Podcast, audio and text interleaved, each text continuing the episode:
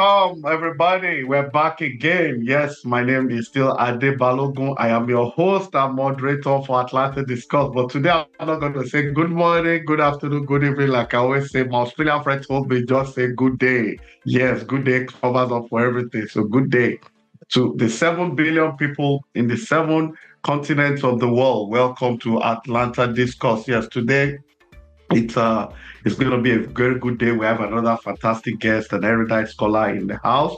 You know, so it's going to be interesting. So Antarctica, Asia, Europe, Africa, North America, South America, you know, we're here again. So enjoy the ride. Today we're going to talk about party supremacy in Nigeria and African countries, in an African countries. So is it a myth or a reality? That's what we're going to discuss. And we have a wonderful person in the house, the man that fits the billing. His name is Oseloka H. Obaze.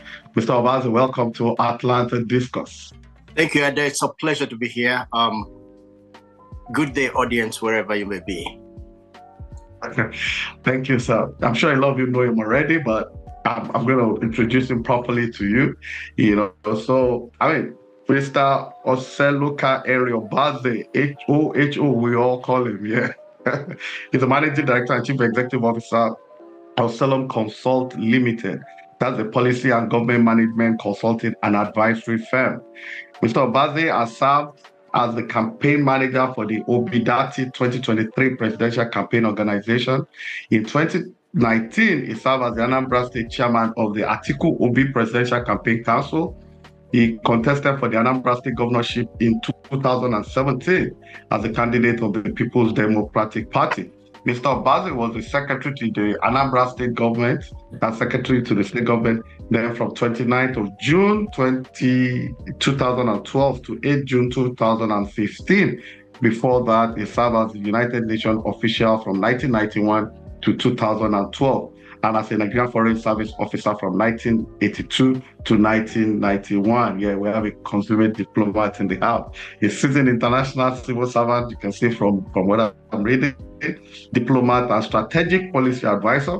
Mr. Obaze has a diverse and substantial background in political processes and a wealth of diplomatic mediation, peace, and security and conflict resolution experience in national and international affairs. Well fits the billing here, including direct experience in working on countries facing complex challenges in Europe and Africa. From 2007 to 2012, Mr. Obaze was a senior political affairs officer, policy advisor with, with the United Nation headquarters in New York and a member of the managerial team in the Security Council branch. We serve the UN Security Council. In that capacity, and for five years, he served as the secretary of the Security Council ad hoc working group on conflict prevention and resolution in Africa and trip coordinator for Security Council mission. Wow, wow, wow. Now, Mr. Obaze holds a Master's of Arts in Political Science, MA from the University of Nebraska, Lincoln, Nebraska, that's in 1980. Bachelor of Science in Political Science, BS from Nebraska, Wesleyan University, Lincoln, Nebraska. He holds a certificate in diplomacy from the Nigerian Foreign Service Academy, Lagos, Nigeria, 1983. Certificate in peacekeeping and preventive diplomacy from the UNITA, that's the International Peacekeeping Academy course. Uh, that's in Austria. That was 1996. Certificate in early warnings and preventive measures from the UN Security College, Turin in Italy. That was the 1999 certificate in facilitation of dialogue, process and mediation effort of the role. Uh, that's the academy from Sweden. That was in 2007. So Mr. Obaze is an author, co-author of six books, Joe Garba's Legacy. Yes, Joe Garba, as you all know, retired military man, another consummate diplomat, collection of poems, and so on and so forth. Mr. Obaze is a repertoire of intellectualism, consummate diplomat, civil servant, patriots, the man fits the billing. So today, he's the secretary to state government and uh, he's a diplomat. I mean, this guy just fits everything we like at Atlanta Discourse. Knowledgeable, exact, pinpoint, and accurate. And here, we just go for the facts, we go for the juggler. Mr. The billing. Topic remains party supremacy in Nigeria and African politics. Is it a myth or reality? Mr. Bazi, let's keep the ground running. Can you please tell us what party supremacy is in politics, really? You have the floor, sir. Well, um, it's a question of the cup being uh, half full or half empty. Is it a myth or a reality? and it's um, it depends. It depends on where you stand. Uh, the the mm-hmm. the the politicians will tell you uh, it's a reality. Uh, the academicians will tell you it's it's a myth. But um, interestingly, um, just uh, a few a few days ago, um, which is quite coincidental, um, uh, there was a very seminal piece published titled "The Crisis of Africa Democracy," um, written by Comfort Ero and uh, Murithi Mutiga, which has just been published in the January 2024 edition of Foreign Affairs. And that piece looks at the nexus between politics and the recent rise of military coups in Africa. And the question have always been asked uh, if this rise in military coup, or what I prefer to call a military anti-politics, is commensurate with the illiberalism of African democracies, uh, where you begin to find that the parties are not actually um, what um, they set out to be. And there was, there's been this uh, great, initially this great acceptance because of independence, and then we reverted to a point where there were um, some disgruntlement. But let me preface my comment answering your question with, with um, certain uh, information by way of background. If you remember, about 25 African countries uh, became independent um, between 1960 and 1962.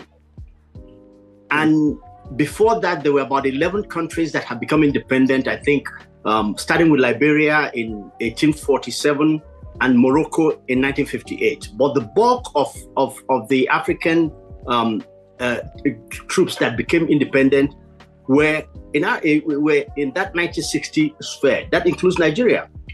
And those who fought, those nationalists who fought for independence, became the successor, successor leadership immediately after independence. Um, in Nigeria, you had uh, Azikiwe, Ahmadu Bello, Tafawa and the rest of them. In Ghana, you had uh, uh, Nkrumah and the rest of them. Uh, Zambia, Kenneth Kaunda, Julius Nyerere, uh, Jomo Kenyatta in uh, in, uh, in, um, in, in in in in in Kenya.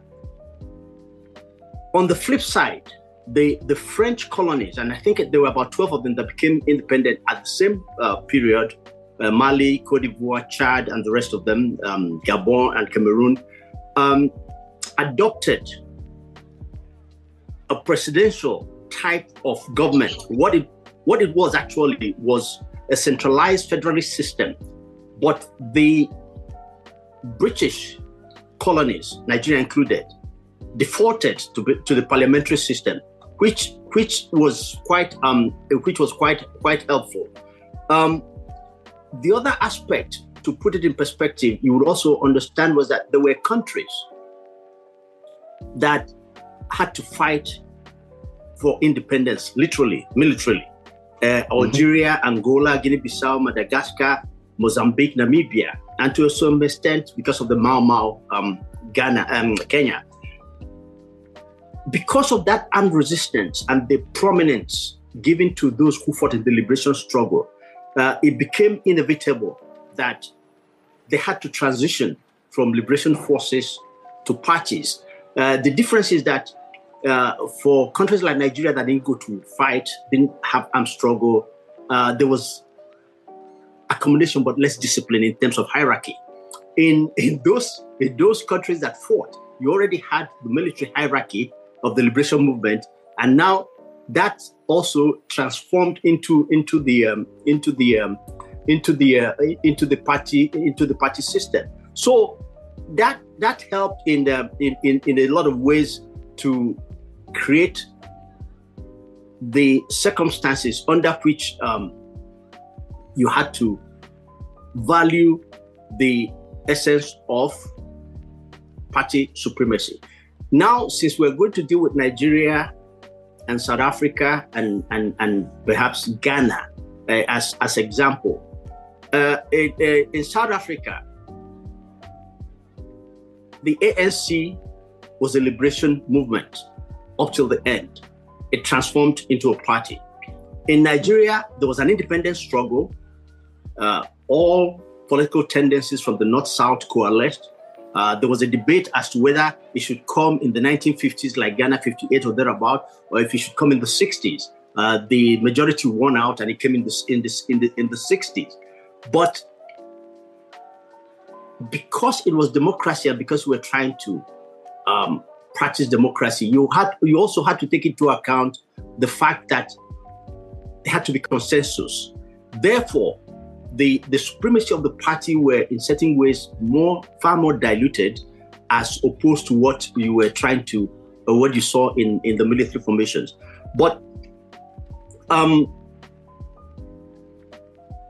what had also happened was that in in a, in in in in a place like Ghana, once they got independence, they declared that they did not want multi-party system, or the ruling party more or less, uh, declared that it, it, needed to be in control uh, uh, of, um, of, of of what had happened. But the essence of what um, uh, has happened is that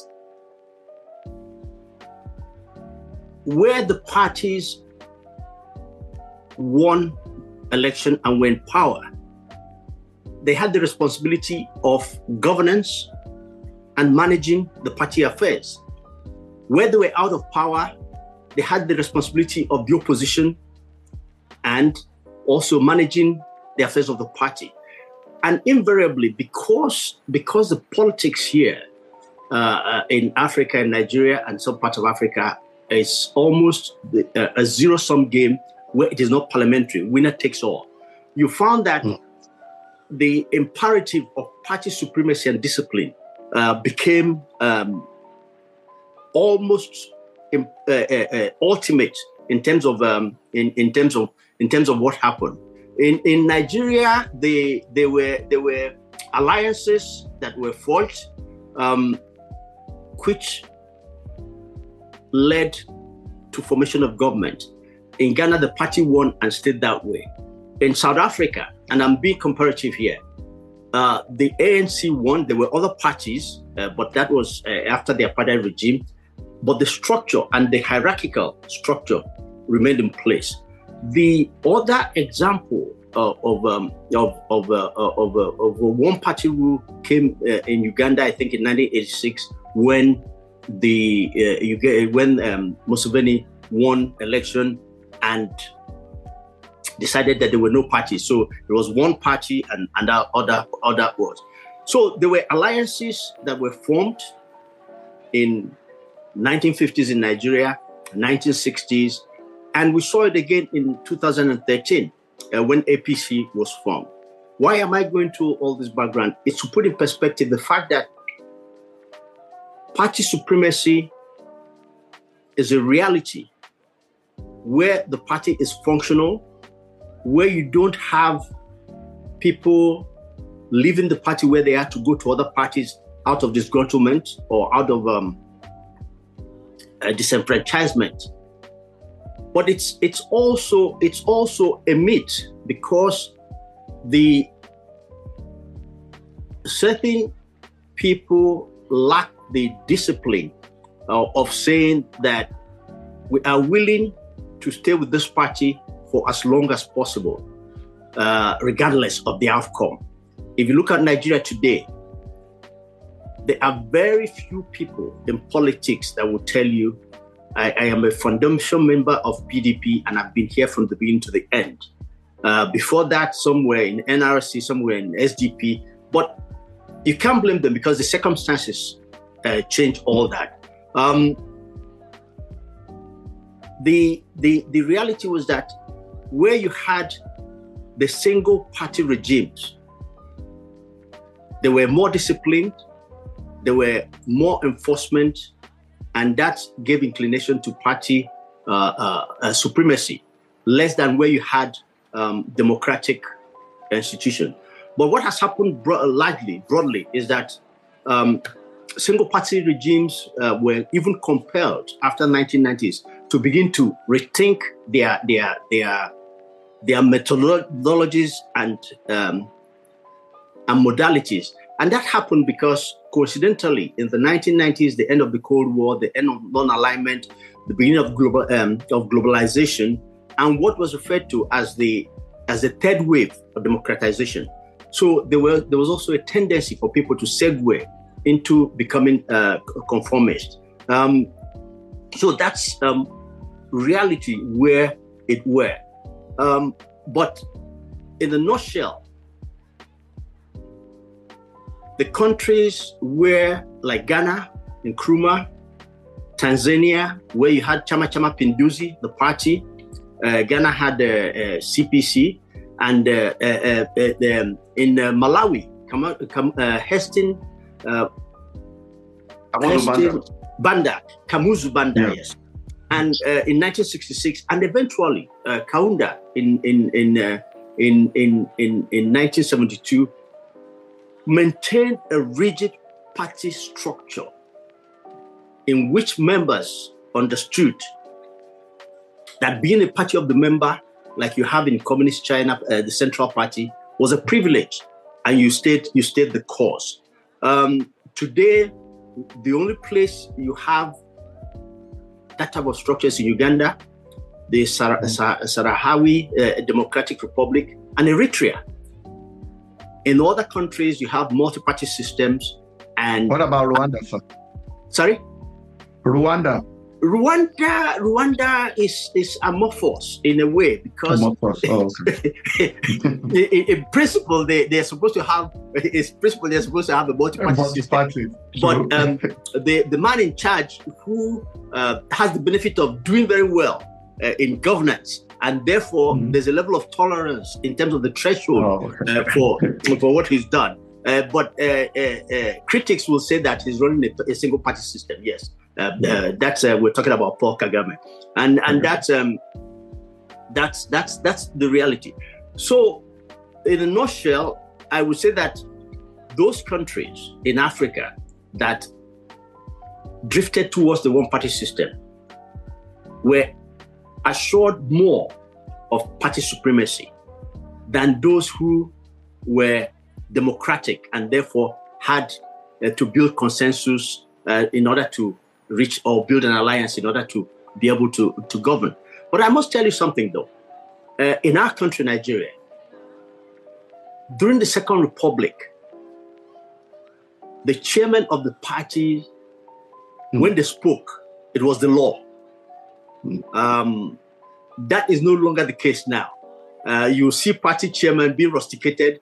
Um, as a matter of fact, if you annoy people in your party, they go to your ward and they instigate your ward chairman to dismiss you at the ward level. And once that happens, you're gone.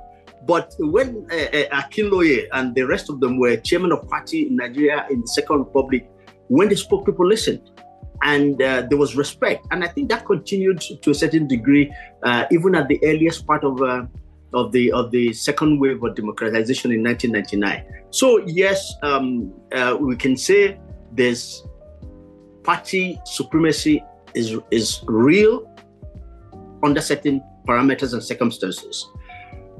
By and large, uh, it is it is myth because if it wasn't if it wasn't a myth, uh, if you if you challenge the party hierarchy, you were sanctioned. You would obey the sanctions, take your punishment, and stay, knowing fully well that if you left to another party, they will say, "Well, if this man was rebellious in his party, he's going to be rebellious here. Why should we take you?" But that is not the case. Um, this uh, trade-off, uh, carpet crossing, and uh, and decamping and all whatnot, uh, shows a level of party uh, indiscipline and a level of lack of party supremacy. I will tell you, give you an example of party supremacy. South Africa. In 2008, when the party had a problem with Thabo Mbeki, they asked him to resign. He was the president of the country, duly elected by the people. They forced him to resign. And understanding, being that he came from the ranks of ANC, mm-hmm. as Assistant Secretary of Foreign Affairs, the Foreign Affairs Secretary, then uh, Vice President and President, he had to resign. I don't see that, and that shows you the enormity of the strength of the party. Uh, I, I, don't see that happening in Nigeria. I don't even see that happening in Ghana, who, uh, which was one of the first and early uh, uh, uh purveyors of, of, of a party supremacy and centralized party system. I uh, just had something to what you said about Mbeki. Uh, just quickly, uh, firstly, Atlantic discourse, you know, it's a discussion, so we also have an opinion on this thing. You know, Mbeki, uh, when they had the talks with uh, de Klerk and all that way back then, you know, when Mandela picked uh, Mbeki to be second vice president, you know, even in the hierarchy then, it was low, low down the line. And Ramaphosa, who is president now, who was Secretary General of the UNC, was all in all young, powerful, and mighty, also was interested in that first vice president position. And we read at that time that, I mean, that Mandela told him, look, uh, Cyril, calm down.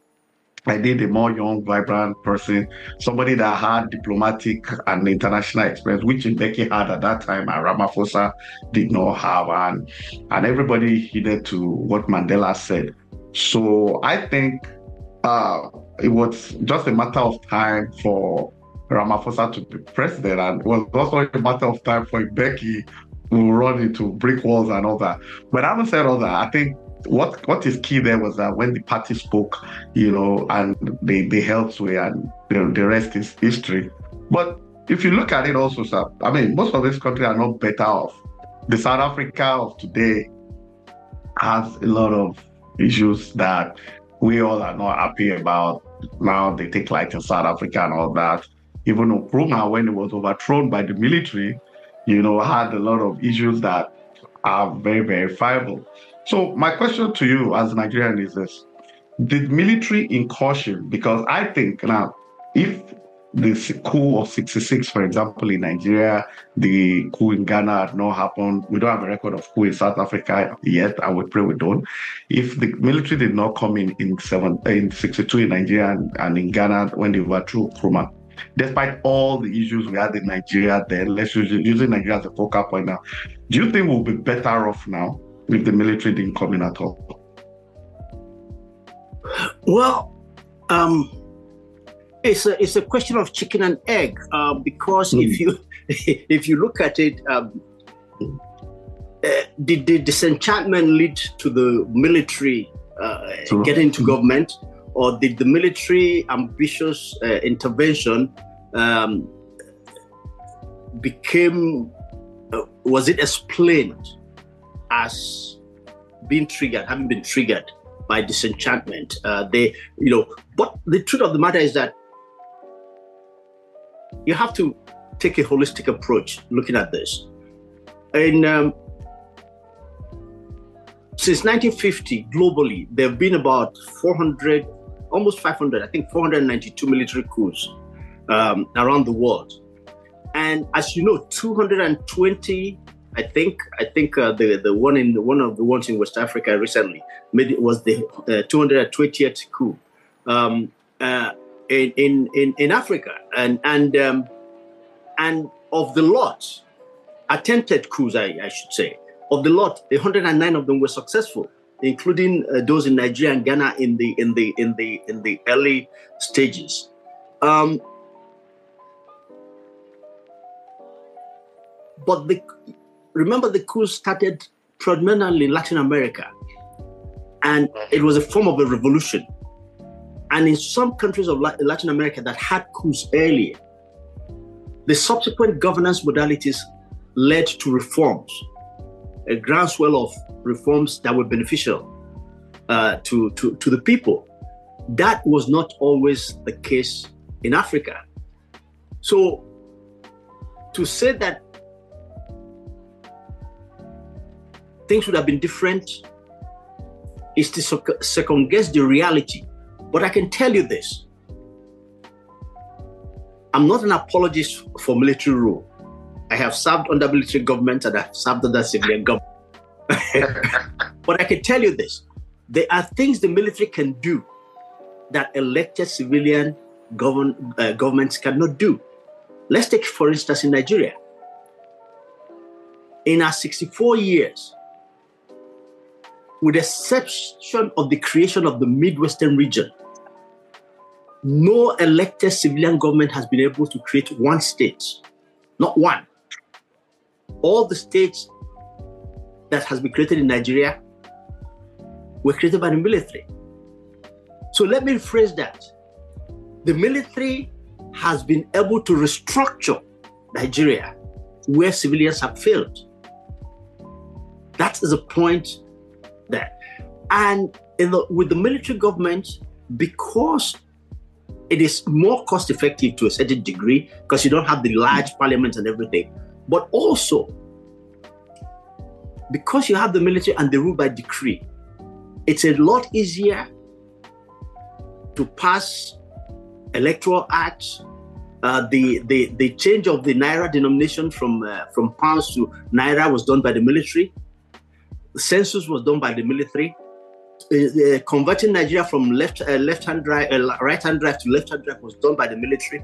There was a lot the military achieved, and the military, as a matter of fact, from when they intervened in 1966 up till the Babangida era, stuck to the National Development Plan, which was a long, a short, medium, and long term development strategy. The civilians have not been able to do that. They've given us Vision 2020, Vision 2010, but they've not been able to implement that. So you can say that yes, um, it is it is sexy, it is preferable, it is, uh, we want to all say, yes, we're Democrats. Therefore, we are more sympathetic towards the democratic regime and elected governance because it gives chance for people to serve. But by the same token, comparable anal- uh, comparative analysis, when you look back at some of the things that have been accomplished here, um, uh, um, it was done under the military. The consolidation of the banks in this country, was done by the Abacha regime, which most people would tell you is the worst possible regime in, that has ruled Nigeria. But they achieved certain things in, in, in governance. So we have to put all those um, in, in perspective. Um, the, the, the downside of our democracy, as you know, is that we now complain about the unwieldiness of the democratic system and the pres- presidential system. Now there are calls about going back to the parliamentary system. The difference as a, a social scientist is that in the parliamentary system, we just finished the presidential election.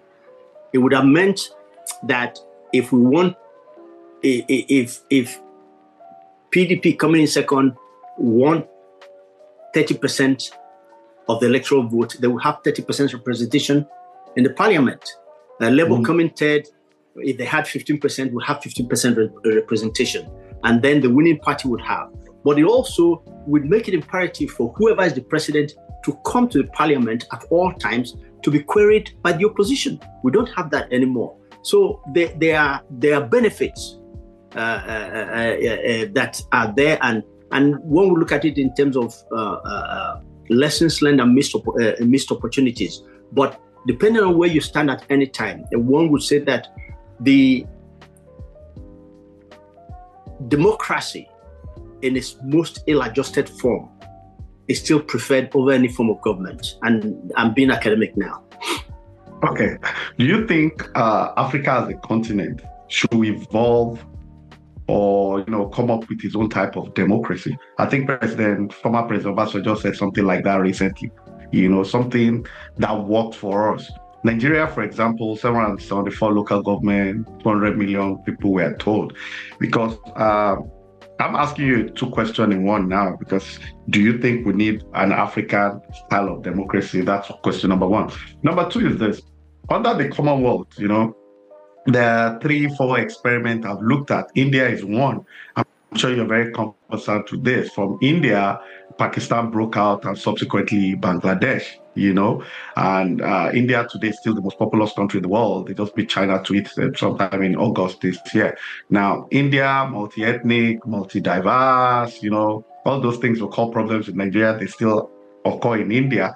I remember when uh, Indira Gandhi was assassinated, there was no military coup in India. In most African countries, that would be automatic uh, recipe for coup. Subsequently, the son became Prime Minister Rajiv. He also was assassinated by bomb blast, and there's no coup. So India, yes, volatile democracy, but it's held on and they're doing well, nuclear superpower. Second experiment, look at Malay now, uh, Malaysia, Singapore. India, we know, broke into three. Malay broke into two. Then we come closer to Africa. You have what you call Sudan and South Sudan. Now, so the second question to this is this, uh, it's with all the religious disturbance, plateau state, ethnic killing, and all that, is Nigeria too big to be managed? I mean, because India, with its own diversity, is still still allowed two chunks of it to go to go out. So, do we need our own type of democracy that can work for us because we're et- we're ethnically and religious based people? The second one is that is Nigeria too big to be managed? To you know, Nigeria is not too big to be managed, but Nigeria is also not too big to fail. Mm. That you have to understand. Um, it's all about commitment to national interest and diversity. You give you give example of India, Bangladesh, and Pakistan. Uh, you give a, a India of uh, Malay. Uh, you give India. A, you give an example of Sudan and uh, and and uh, South Sudan. But you must also think of what happened in the Soviet Union. It collapsed, like they would say, but it just fragmented. And most of those states, for lack of better uh, uh, uh, uh adjectival qualification, are stable. Whether they meet your parameters of Western democracy or not is immaterial. But then look at the former Yugoslavia. At the outset, what used to be Yugoslavia under Tito started fragmenting. Slovenia left peacefully and has remained stable and peaceful. Um, the former Yugoslav Republic of Macedonia mm-hmm. left, and it's a country. The hump, which was Bosnia and uh, uh and Herzegovina, uh, Croatia, uh, uh um, and the rest of them, ended up in conflict. So it's a mindset. Can we coexist together?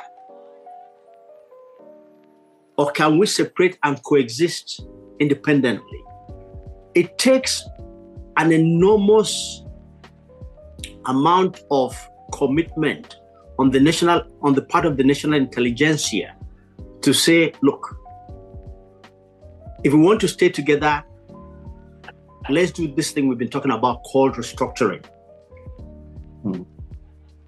A weak central government, strong regional government or state governments. Every state in Nigeria has some degree of comparative advantage in terms of what you produce and what makes you sustainable. But the reality is that we have also created the six states when we know that some states are not viable. What that would require then is to say, well, uh, uh, uh are we going to merge Zamfara with Yobe? Are we going to merge, merge the KKK states together to form one one entity? And uh, are we going to merge uh, uh, uh, the North Central of Benue, Kogi? What is Kogi today and Kwara used to be one state. What is Plateau and Benue today used to be one state.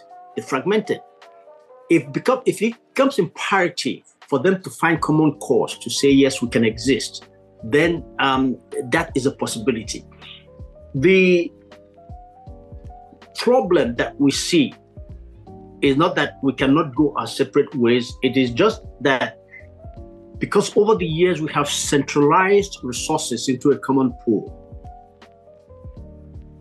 and it was shared through FAC, equitably or non equitably, that depends on where you sit. But if you look at the reality, oil from the south has been used to develop the country.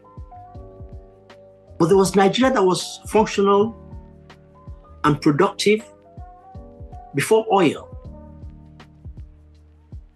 What was the underpinning value of that Nigeria?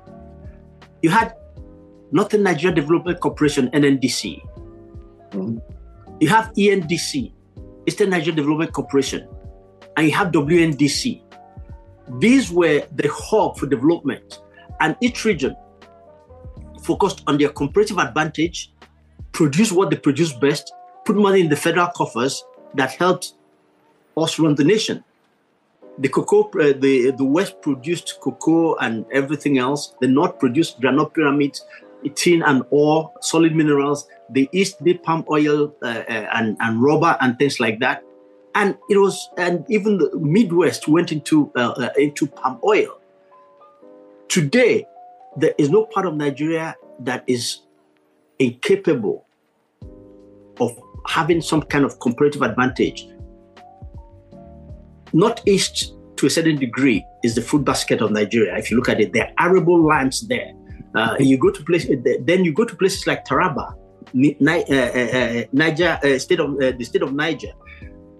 You you go to you go to you go to the northwest there's an enormous amount of solid mineral. Uh, today in Zamfara, gold is being mined. The amount of the money that comes from gold is not being put into the federal coffer like oil, but it's mineral, and by law, it should go into the. But it's being privatized and it's being used by the state. These are the things that people see and they say there is no equity here, there's no fairness, there's injustice. If you want a federation, let everybody come to the table, come, come with clean hands. If you're producing gold, tell us you've produced uh, XYZ amount of gold that is worth 20 trillion.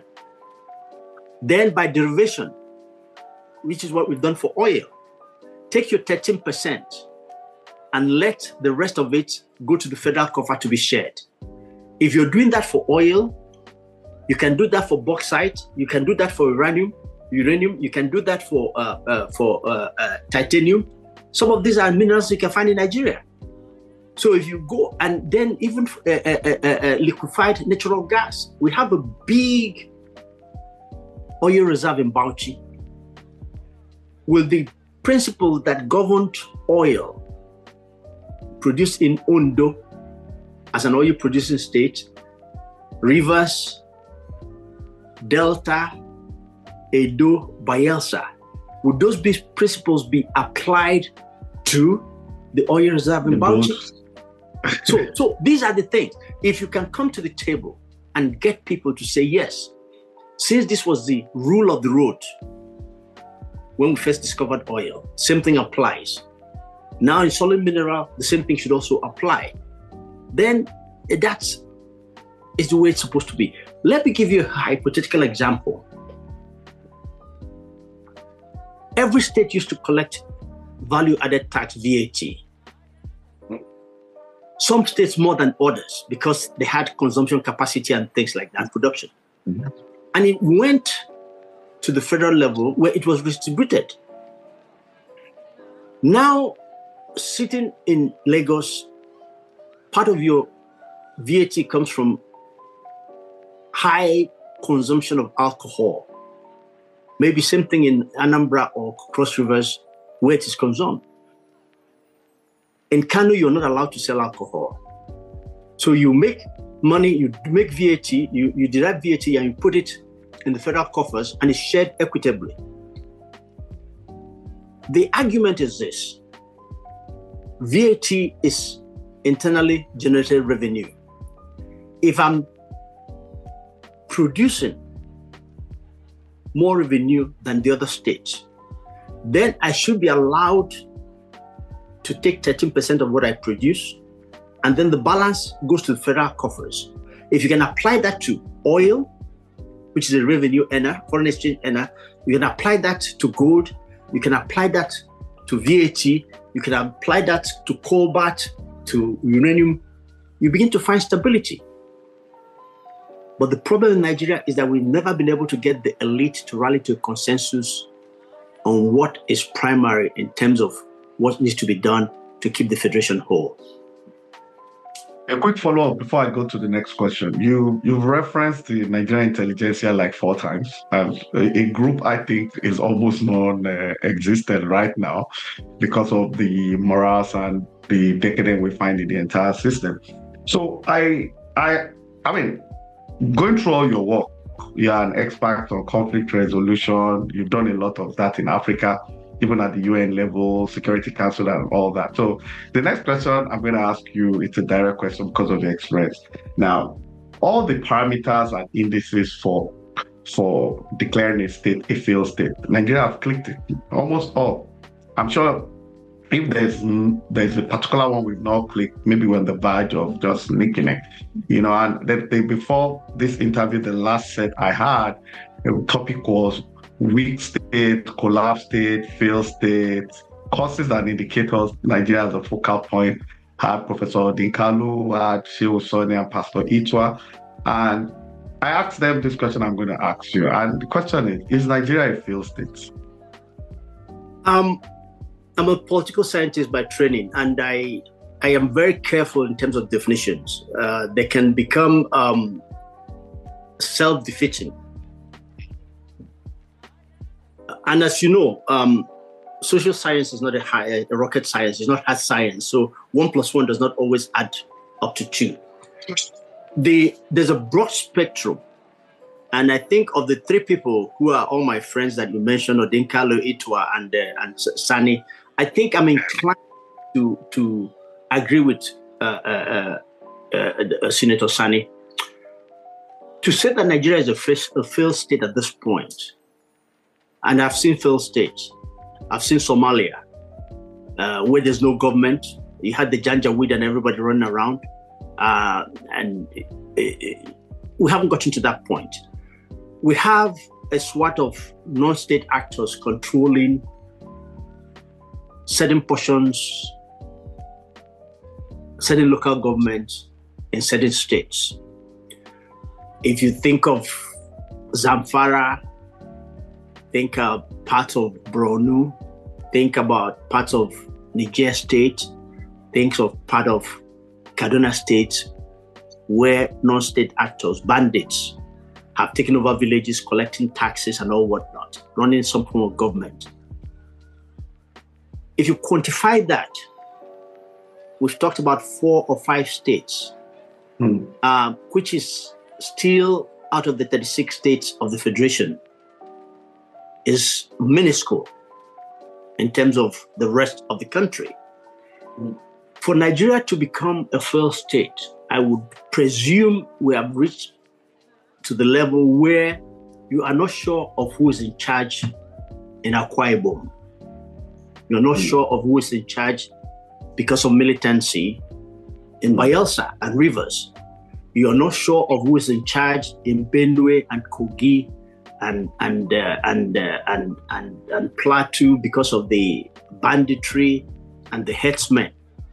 Today, we have governance structures at the local and state levels, even though uh, in places like Plateau today and in Niger State, some villages have been sacked, uprooted, displaced, and that's why we have a lot of IDPs.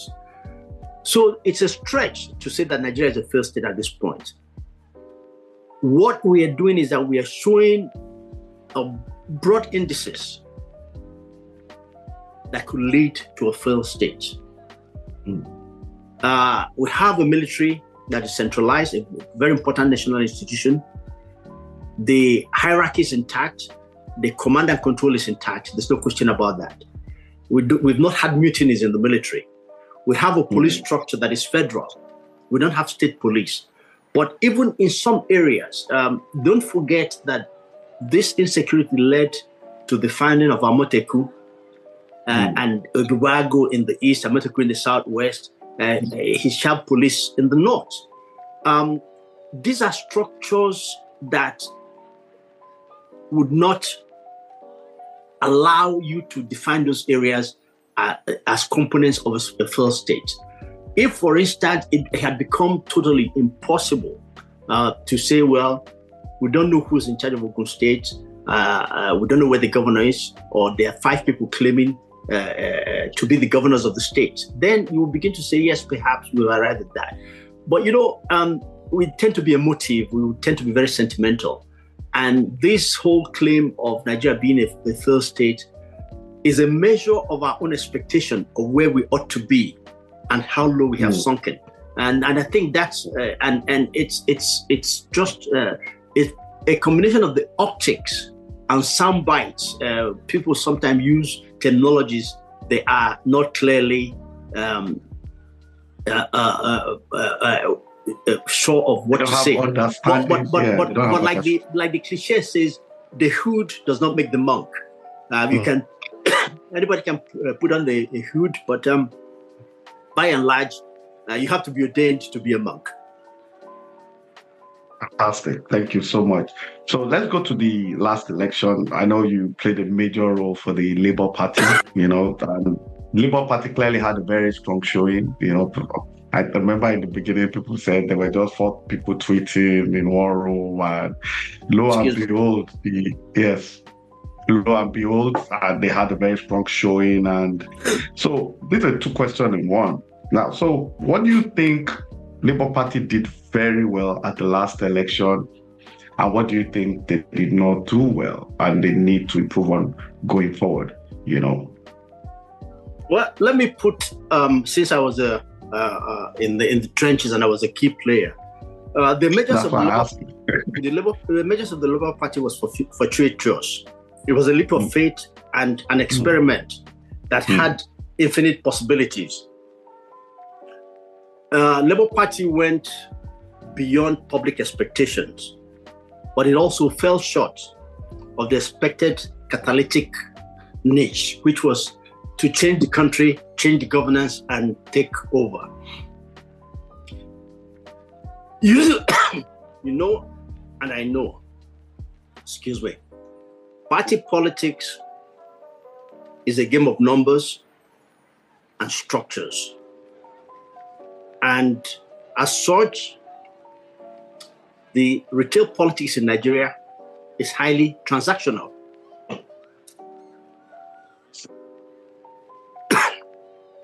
That was a checkoff before the fact against Labour Party. It was expected that money would play a critical role in the 2023 elections, and it did. What sealed the process and perhaps was not, excuse me, was not expected was the role that weak institutions, starting with the INEC, the security agencies, and eventually the judiciary, played um, in the elections. There were other factors that perhaps in terms of analysis and writings we would grapple with later. Um, there were pro establishment forces, some seen and some unseen, uh, including the so called owners of Nigeria. Mm-hmm. And that's no longer a cliche. You've heard that used several times. Mm-hmm. That's true. I know this for a fact that there, as sympathetic as some of them might have been to Labour, were not willing to give power to somebody with whom they had not negotiated before the fact how the country would be run, mm. whether the country was going to be restructured, and how the largesse, the so called national cake, oil block, and everything was going to be shared. Be shared. Mm-hmm that was a big risk and it was a risk they could not afford. And I believe that a win by Labour Party and Obi Datti in 2023 would have resulted in the early retirement of some of these owners of Nigeria, the stakeholders, people who enjoy and control the natural resources of Nigeria and hold it, quote unquote, at the behest of the rest of us. It included old school politicians, retired generals, bureaucrats, and rent seekers, people who sit at their home, do nothing, they sit in front of a laptop and they collect money in terms of oil subsidy and things like that. So the preference was to continue business as usual. in terms of what Labour did and Labour did not do, I think that was a paradox. There was a paradox in context. Labour Party had a national leadership, but did not have the structures nationwide. Mm. The Obidient movement was organic, had structures all over the country, but did not have a singular or collective national leadership that was identifiable that the Labour could interface with, form an alliance to justify the end, which the means of the process was uh, the election. Not everybody who said, I'm Obidient, was really a registered Labour Party member. That was very clear. And because of that, there were also divided loyalties. There were people who were Obidient that were loyal to Peter Obi and that, but not to Labour. So he had some element of distrust, even if it did not manifest fully. But you didn't have ample time to iron those things out. And because PDP, APC had larger structures, uh, a bigger swath of financiers. They had ministers, they had governors, they have senators. Uh, they were able to manipulate uh, this. Of course, uh, the the downside of our politics has always been stomach infrastructure. Um, campaign financing was not thoroughly addressed. The electoral law came into being very late, and the fact that a woman who's not fed her family for a week and you offered her 5,000 would take your 5,000 naira and vote for you, whether you he liked you, she liked you or not. What was material for her at that point is that for the next one week, her family was going to feed. So these were the challenges.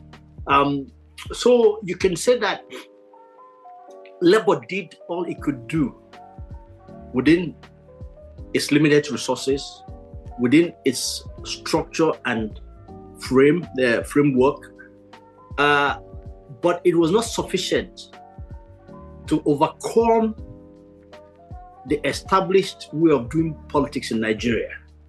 It was not sufficient to upend the process, uh, even if it meant buying votes or buying the institutions. And um, of course, uh, there, there was the, the flip side of it where people said that the uh, Obidients were obnoxious, abusing everybody. But it's like a man who's drowning. Uh, he will grab you and pull you down. And uh, uh if it, it, became the survival of the fittest, uh, for for the Obidient, Peter Obi was like um, a titular bishop uh, that owned a parish, which which he, he doesn't even know where it is, but he's the head of that parish.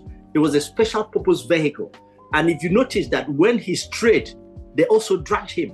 Uh, they, they did not cut him any slack. So, uh, but he could not tell the Obidient, you must do this or you must do that. No. Uh, the Obidients did what they wanted to do. The strength of the Obidient movement, their, their, their, their, their strength in numbers, their uh, being vociferous and being loud and active and dominating the social media and everything, uh, turned out to also be their weakness because in politics, uh, you have to be structured. You have to have a game plan. Where are we going, left and right?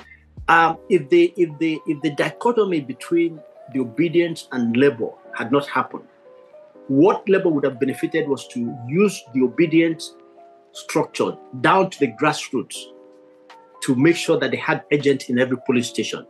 That failure to have agents to protect your mandate and your vote was the undoing of the Labour Party the Labour Party win a majority of vote cast in Nigeria? The answer is yes.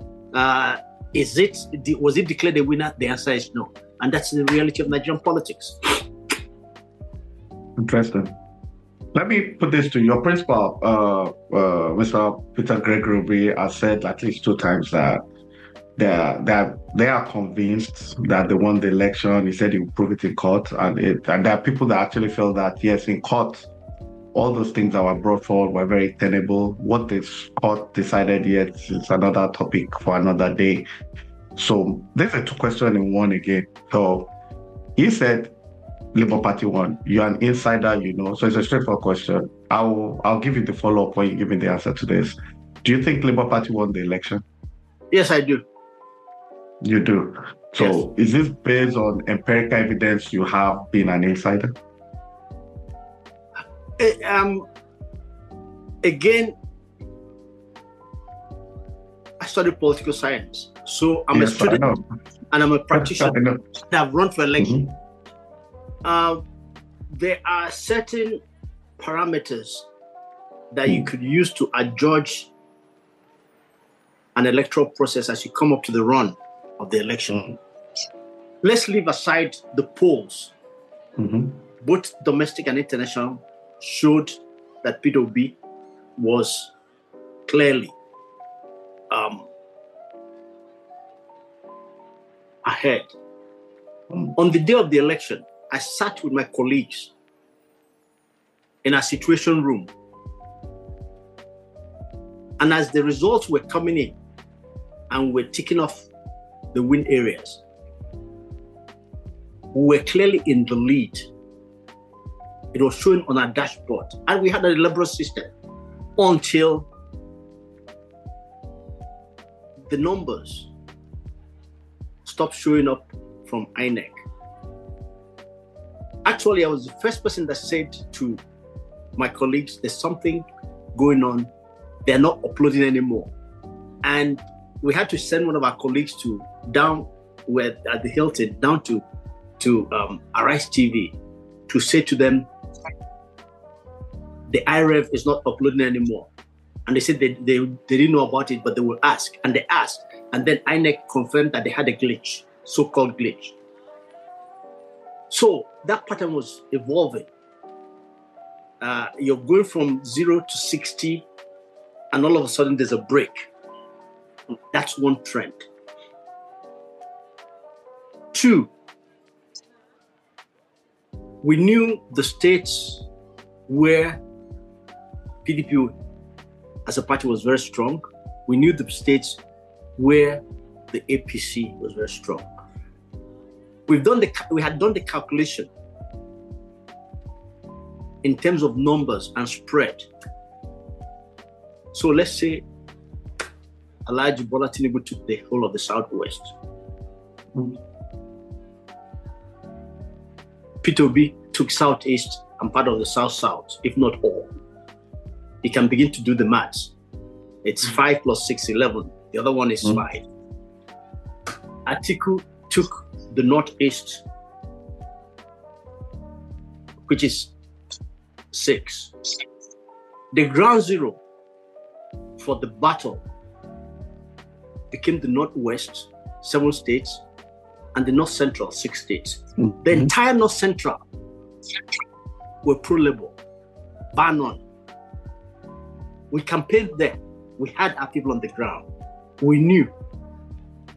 So when you do the permutations and the combinations, and it's not uh, uh, calculus, so it's not hard mathematics, but simple arithmetic, permutations and combinations. The, the, the progression we had was very clear in terms of we knew we were going to win Lagos. We knew we were going to win Ogun State. And the reality was that we had firm support in Ogun State. Pa Adebanjo was from Ogun State. Our DG um, uh, uh, Doyin was from Ogun State. President Obasanjo, who was supported, was from Ogun State. Our first tour of Southwest started in Ogun State. We're down to the grassroots. We had decided to go where we had witnesses and see if we could win the baseline, marginal, and then not worry where, where we had votes. So, so it was very clear and the fact that um, uh, INEC would claim that there was a glitch, and the, the irony of it, and that's the, the the, the part that creates despondency in some of us, was that we went to court and presented scientific empirical evidence that in a space of five months, there was not one glitch on the Amazon server globally. So there couldn't have been a glitch on the host on the on the on the on the host server for the uh, on the on the server that hosted the INEC platform. It was thrown out of the window. So it makes you worry, it makes you wonder, it makes you worry. But um, that is what on the bridge, like you said, under the bridge. Um, mm-hmm. What mm-hmm. INEC did or what whoever a person did is a it's a it's a it's a story for another day. yeah, exactly. But so, we're, we're, I mean, we're, we're, we're Democrats, so we moved on. We believe in the rule of law. I like that. I, I, do like that, and I respect that a lot. Uh, I have one more question for you. Before I ask that one more question, there's a follow up because I've, I've, been listening to you very attentively. And if, a lot of us believe that the final tally for Lagos was more than what INEC declared. You know, I know we can't talk about figures here, even though the Supreme Court has ruled, and if we can, it doesn't matter. There are a lot of people and somebody from PDP actually said, based on their tally, that uh, uh, Peter Obi had between 950,000 over a million based on their tally in Lagos. The Tinubu did not even have the requisite 25% after all said and Is that true, sir? I can tell you by our own analysis, uh, which we also mm. presented in court. Yes, sir. We won Lagos by a far broader margin than INEC declared. Yes, approximation. Mm between 900 and a million votes. We were suppressed down to 500,000. Oh, wow. We won River State. Hmm. And that was taken away from us. We won Benue State. That was taken away from us. We won Plateau by a larger margin. And that was suppressed.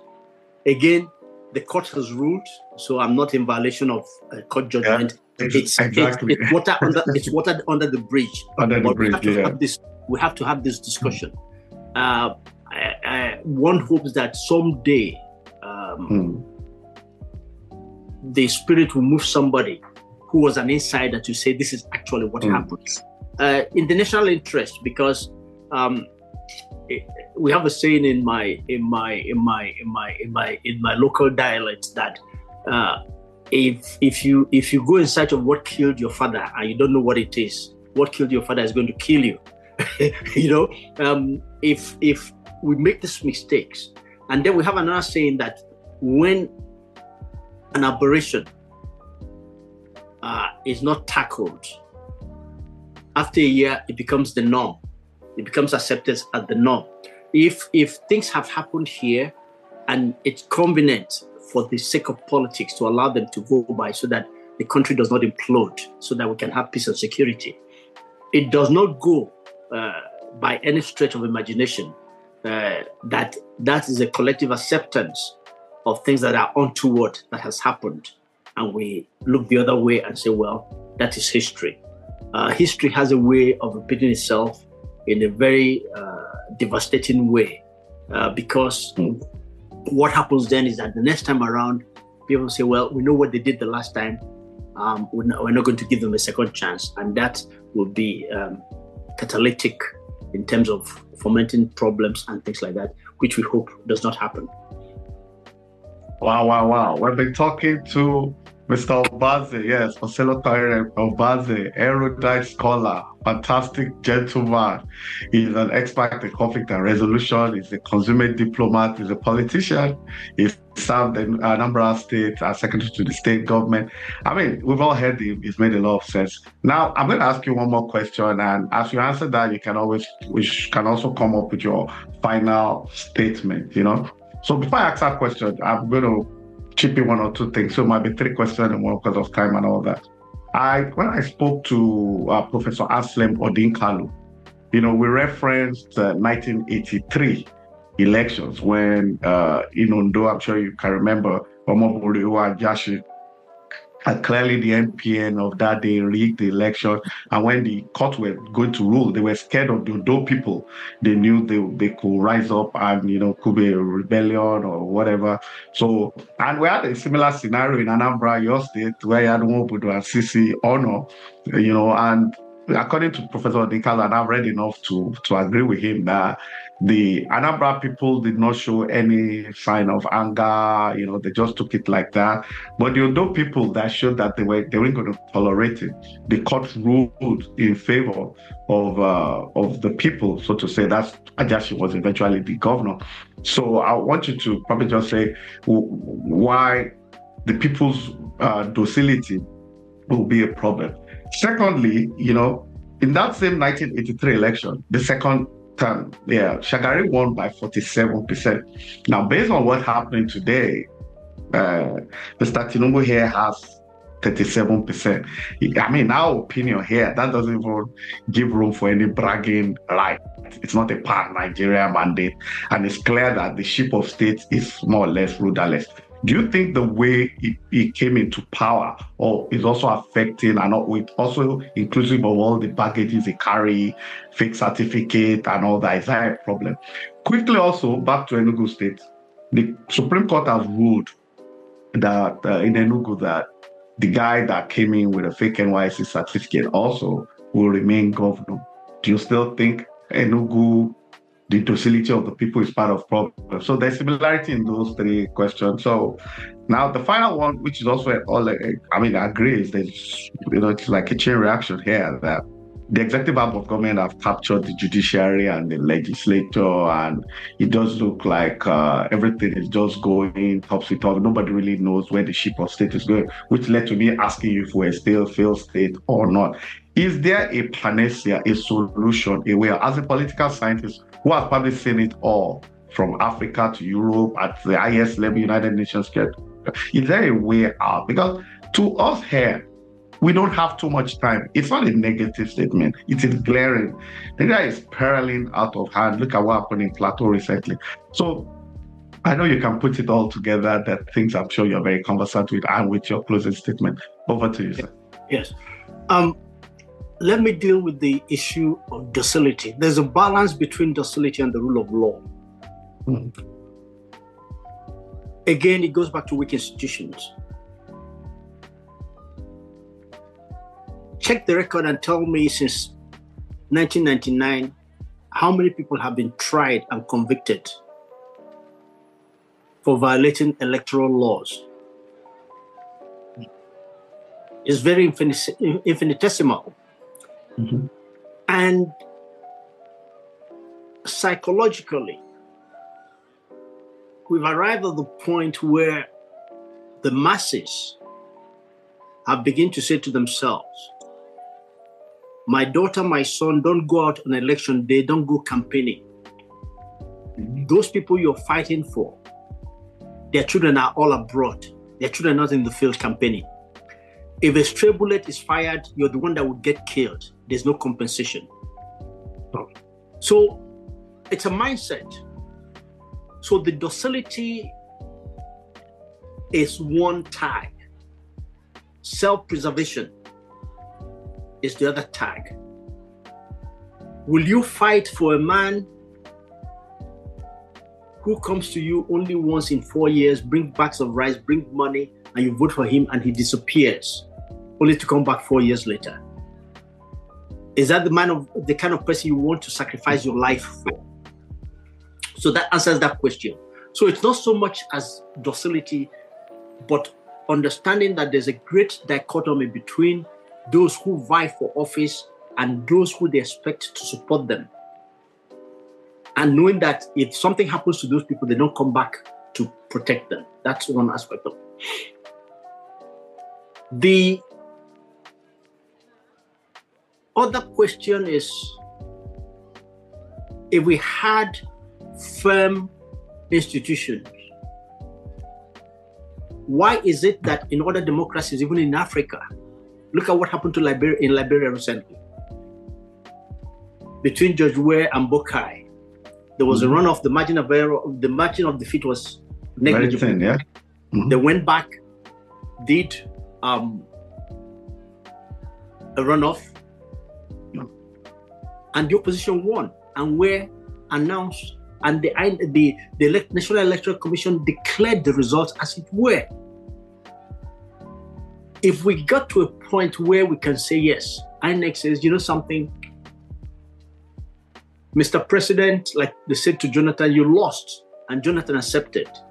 If it happens once or twice at that level, you begin to see trickle down to the lower level where people are going to say, okay, it's four years.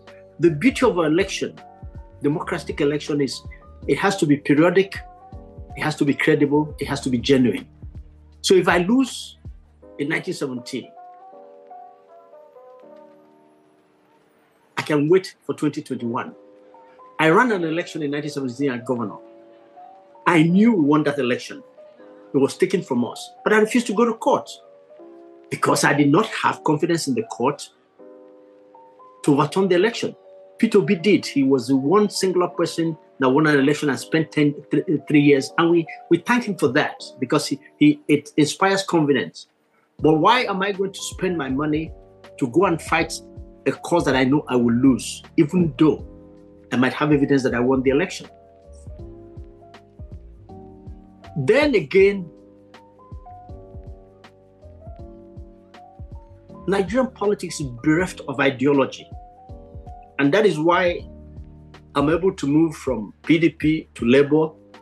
Uh, by move from Labour to PRP, and PRP person will move to NNP, uh, NP, uh, APC, and APC person will move to. Uh, and nobody says, "Oh, if if there were strict labels, which has identified me over the years as a communist, I can't leave the Communist Party and say I'm a Democrat, and people will take me seriously." I think the closest we've come to that is uh, Aminu Kano and PRP, which was a socialist party and then Tunji Braithwaite. So uh, if you moved from there and go to the mainstream, you, you became a bit suspicious. People became a bit suspicious of you. So that uh, that that is um, one um, aspect of it. Now to to come to um, before I get to your uh, other question, the the problem we have in the country is that the failure in governance that we're experiencing right now is what I call the end point of government abdicating its responsibility and its accountability. Its accountability to people and the responsibility to protect. And by and large, and I'm guilty, just like you are and the rest of us, mm-hmm. we as citizens, the office of the citizen, which used to be the, we ought to be the preeminent office in the land, is not as strong as it ought to be. We have foreclosed on our responsibility to hold our public officials accountable. So we have a catch 22 situation. The distrust gap between we, the led, and the leaders continues to expand. It used to be a small fissure, now it's wide. And um,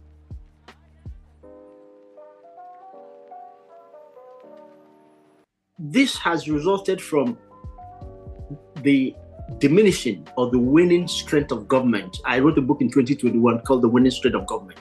It is this is what has happened that the government is so diminished uh, and this has translated into political lethargy, broad resignation on the part of the citizen. And when you combine this with, I'm using labels now, and forgive me, with primordial interest and prebendalism, the so-called kakistocracy, where people in government continue to loot the government as if there was no law and order. The average man on the street say, well, they don't care. They do their own thing, and I will do my own thing. But I've said this also, which was, I think I made a reference in my 2017 book, Here to Serve. The problem we have in Nigeria, the most serious problem we face in Nigeria, is not actually corruption. It is greed. Because it is only greed that will make a man steal 1 million, still 100 million, still 1 billion, 2, 3, 4, 5, 6, up to 80 something billion. What is he doing with it? And then his community, in response to that, honors him with a title. So where's the citizen's responsibility? Oga, you've been indicted for stealing money. Don't come here and throw away your money. Go away. We don't need you. No, but instead they bestow him a traditional title. And this happens every day in Nigeria. People steal money, they go to a church, the pastor put them in the front seats and pray for them. So the citizen has abandoned his or her responsibility. But what is fundamental is this there is absolute lack of repercussion for underachievement in Nigeria. Who in Nigeria has ever been held accountable for substandard performance? So those are the things that bother us. But we're in a democracy. I stopped using the word nascent democracy because 1999 to this, we've crossed the 20 year 20 year line. So we can't, we're not toddlers anymore. Even though comparatively to the bigger, larger democracies, we're still uh, a young democracy. But we should have learned because if you look at countries like Namibia, Botswana, mm. even Ghana to some extent, these are stable democracies. Mm-hmm. They've been. And these are countries that used to look up to Nigeria. They don't look True. They mm-hmm. don't look up to us anymore. Ghana has transited from opposition to ruling party so many times. Yeah, yeah, and and uh, we are even though we can pound our chest and say that since 1999 we've had mm. successive planning. That mm. that's mm. fine, but that brings us to the final uh, uh, uh, point. A democracy like ours, like ours, calls for strict adherence to the separation of powers. The three arms of government are equal but separate. They are independent, and that independence must be respected. The relationship we have now between the executive, the legislative, and the judiciary is nothing but incestuous.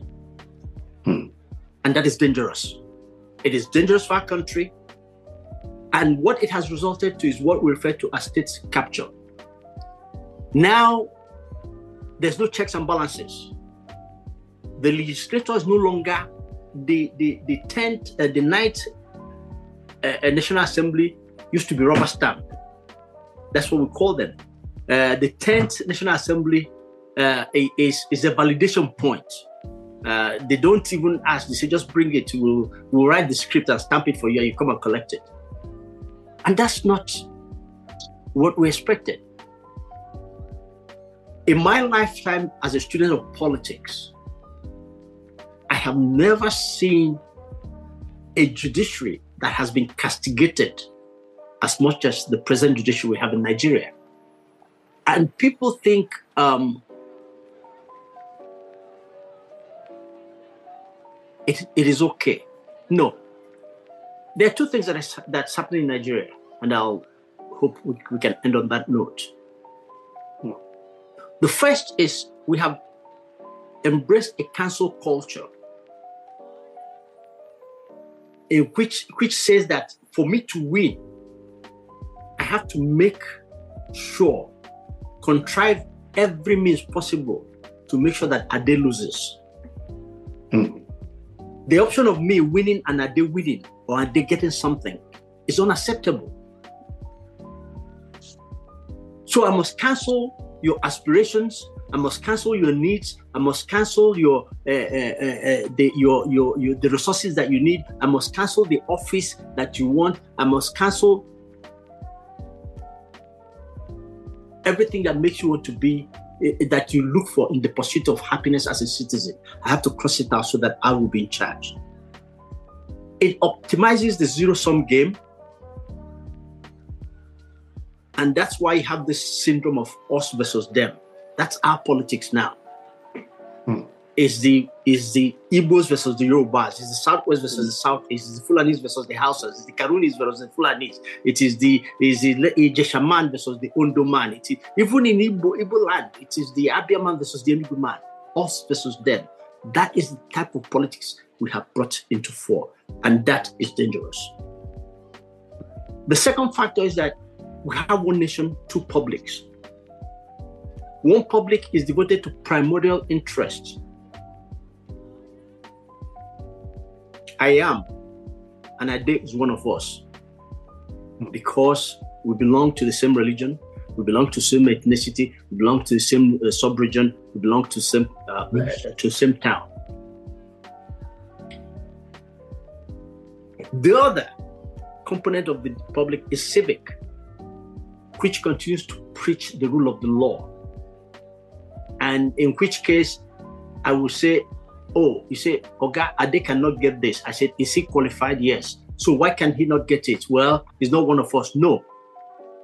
The law says he is prima facie qualified, give it to him, regardless. Mm-hmm. But if I must then say, well, we have to find a way, putting the council court to cancel him out so that the man from Anambra State like me can get it, it defeats the entire purpose. There's no confidence building measure whatsoever in, in, in, in what we do. Um, this is also happening because the owners of Nigeria, the national elite, have refused to. If you think of the 2014 confab report that was never implemented, you think of the Oronsaye report that was never implemented, they're all on the shelf. So we have the solutions. But everybody says, hey, if you implement this report, it's going to impact negatively on the Solo Baze and the people of Anambra State. Look at look at what is happening nationwide mm-hmm. in Abuja, in Lagos, in Enugu, in, in, in Anambra. Governments are demolishing buildings put up by people. And you ask yourself, Nigeria is a country that has over close to 70 million by UN account deficits in homes, in housing.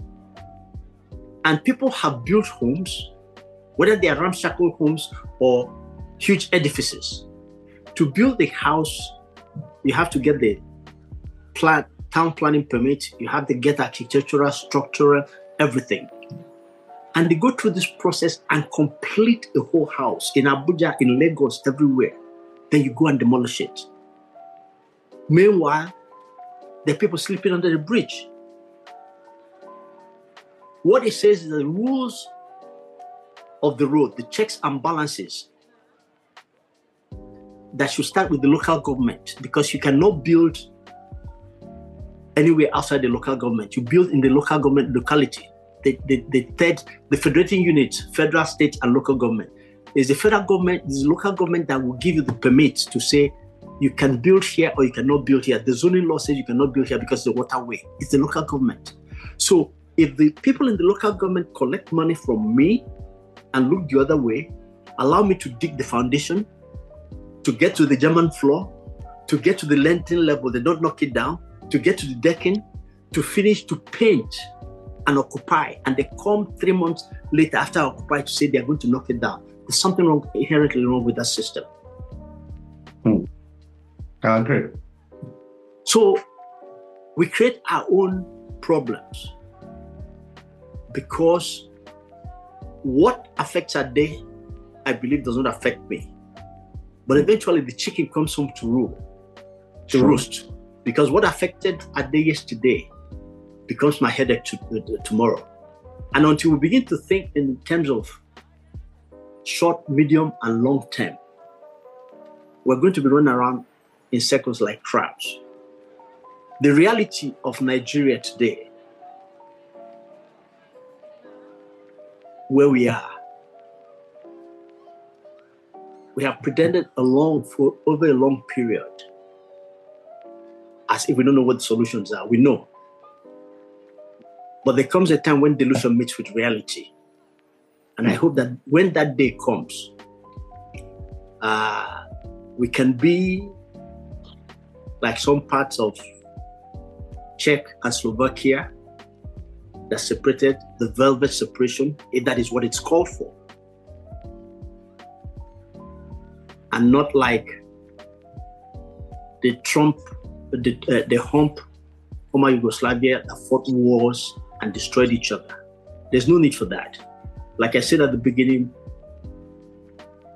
Nigeria is a big country but it's not too big to fail. But Nigeria does not need to fail. I think we have all the qualities, we're endowed with all the natural resources and the human capital to keep Nigeria whole. Thank you. Thank you so much, sir. I've been talking to Oseloka Henry Obaze. I'm sure we all had fun today. We've all been enlightened. And most of the things I said today, things I've said here in the past, we're inherently dishonest as a people. I've said it so many times. That's where the fundamental problem is the church is not saying the truth, the traditional worshippers are not saying the truth, the Islamic people are not saying the truth. You said something I really like when you talk about party politics in Latin and South America, the Catholic Church played a very strategic role in those countries.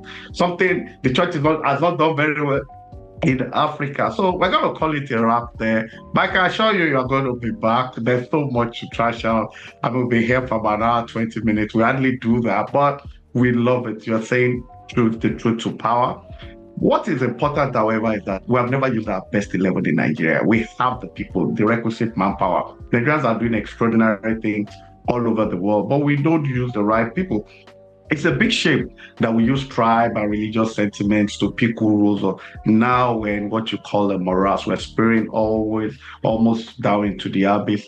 But like Henry said, the day will come when realism meets with delusion. I hope and I pray that it will be done properly. It's going to be a wrap. Thank you for your loyalty. Thank you, Mr. Oseloka Obaze. Like I said, you're going to be back here. I'm sure not too far from now. Thank you, our loyal, are seven continents, seven billion people, fantastic people. Take care. And next week, we're going to come to you with another wonderful topic. Take care. God bless you all.